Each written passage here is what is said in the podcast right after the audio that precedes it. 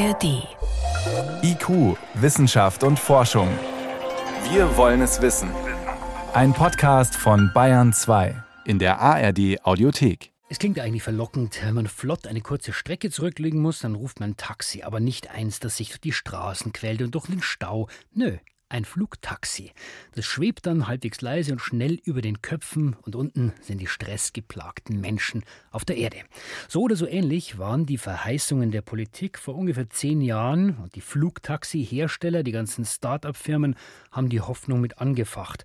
Aber bis heute sieht man, ja, eigentlich kein Flugtaxi unterwegs. Und morgen haben wir wieder so einen Termin. In Bruchsal wird ein Hangar für elektrisch angetriebene Flugtaxis eröffnet.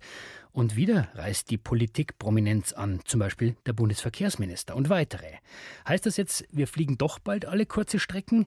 Die Frage geht an meinen Kollegen Sven Kästner. Der äh, verfolgt die Entwicklung für uns. Sven, kommen jetzt die ersten Flugtaxis bald?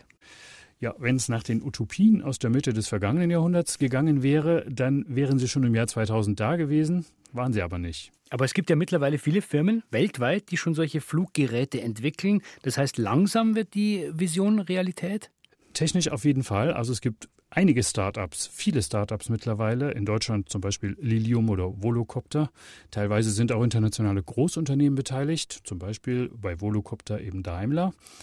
Ja, und einige der Hersteller, die sprechen schon mit der Europäischen Luftfahrtbehörde über Zulassungen. Volocopter hat zum Beispiel gerade sogar schon eine bekommen in Japan. Was heißt denn Flugtaxi überhaupt? Also wie fliegen die? Ist es eher ein Helikopter oder eher eine Drohne? Das ist eine Mischung aus beiden, so kann man sich das vorstellen. Und je nach Konzept muss man vielleicht auch noch im Hinterkopf das normale Flugzeug haben. Also die haben meistens mehrere kleine Einzelrotoren, meistens oberhalb der Kabine. Und es gibt Konzepte, die dazu auch noch recht große Tragflächen haben. Das Gerät von Lilium zum Beispiel. Und wo starten die und wo sollen die landen? Das sind noch offene Fragen. Also natürlich, die brauchen immer ein bisschen Platz zum Starten und Landen. Sie können senkrecht starten und landen, deshalb brauchen sie nicht einen ganzen Flughafen. Aber wenn man in die Stadt guckt, dann brauchen sie zumindest so 15 mal 15 Meter etwa eine freie Fläche. Klingt eher nach Hochhausdach. Ja, auch ein Hochhausdach haben Forschende da schon in den Blick genommen. Allerdings da oben ist es oft sehr windig und das kann für so leichte Fluggeräte sehr schnell zum Problem werden. Und ohnehin für, egal ob auf dem Dach oder unten am Boden, für solche Ports wären dann noch neue Bauvorschriften nötig. Daniel Duwe vom Fraunhofer Institut für System- und Innovationsforschung, der hat über Flugtaxis promoviert und er sieht deshalb nur eingeschränkte Anwendungsmöglichkeiten in der Stadt. Weil äh, natürlich nicht beliebig viele Flugtaxis starten und landen können. Sie müssen da auch einen gewissen Sicherheitsabstand halten. Die Flugobjekte selbst haben nur eine Kapazität von wenigen Personen pro Einheit. Das bedeutet, dass die Gesamtkapazität, die gesamte Transportleistung von Flugtaxis auch im urbanen Raum stark begrenzt sein wird. Und deswegen kann man zunächst nicht von einem Massentransportmedium sprechen.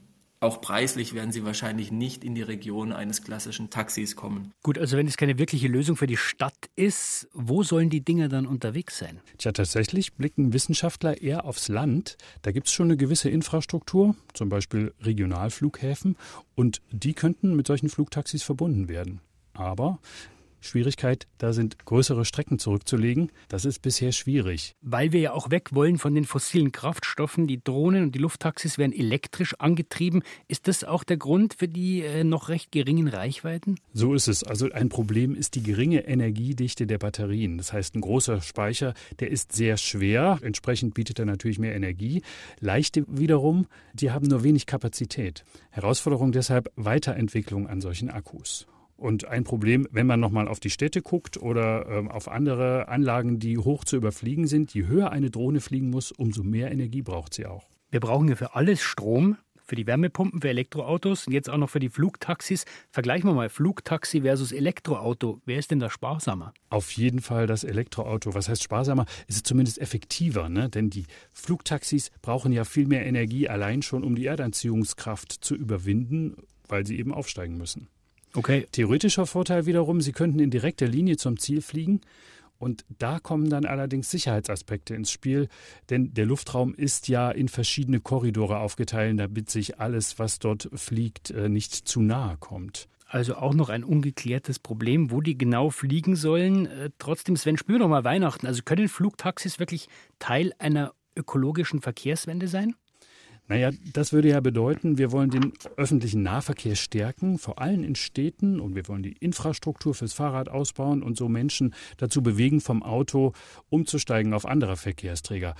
Wenn es dann keinen Stau mehr gäbe, dann bräuchten wir natürlich eigentlich auch nicht die Lufttaxis, um diese zu umgehen. Und was auch absehbar ist, dass eine Fahrt oder ein Flug, muss man ja dann sagen, mit dem Lufttaxi recht teuer ist. Es wäre also vor allem ein Verkehrsmittel für doch betuchte Passagiere. Das heißt, Sven, zum jetzigen Zeitpunkt ein Zwischenfazit. Wann kommen die ersten ernstzunehmenden Flugtaxis? Das ist schwer zu sagen. An Akkus mit größerer Energiedichte wird ja geforscht, sodass die Geräte in Zukunft sicher auch weitere Strecken fliegen können. Aber Wissenschaftler gehen schon davon aus, dass die Geräte für ganz bestimmte Zwecke in Zukunft sinnvoll sein können. Welche zum Beispiel? Ein Arzt könnte zum Beispiel äh, schnell medizinische Notfälle erreichen oder einen Verletzten transportieren lassen. In Ländern mit weniger entwickelter Verkehrsinfrastruktur als wir hier in Deutschland oder sagen wir in ganz Mitteleuropa können könnten sie auch sinnvoll eingesetzt werden. Bei uns hier allerdings, da ist durchaus fraglich, ob wir bald täglich mit so einem Lufttaxi durch die Stadt schweben. Zumal, auch dazu gibt es Untersuchungen, auch die Vorbehalte in der Bevölkerung recht hoch sind. Also es gibt noch sehr viele Probleme, technisch, aber auch die Frage, wo kommt der ganze Strom her? Akzeptieren wir das alle überhaupt?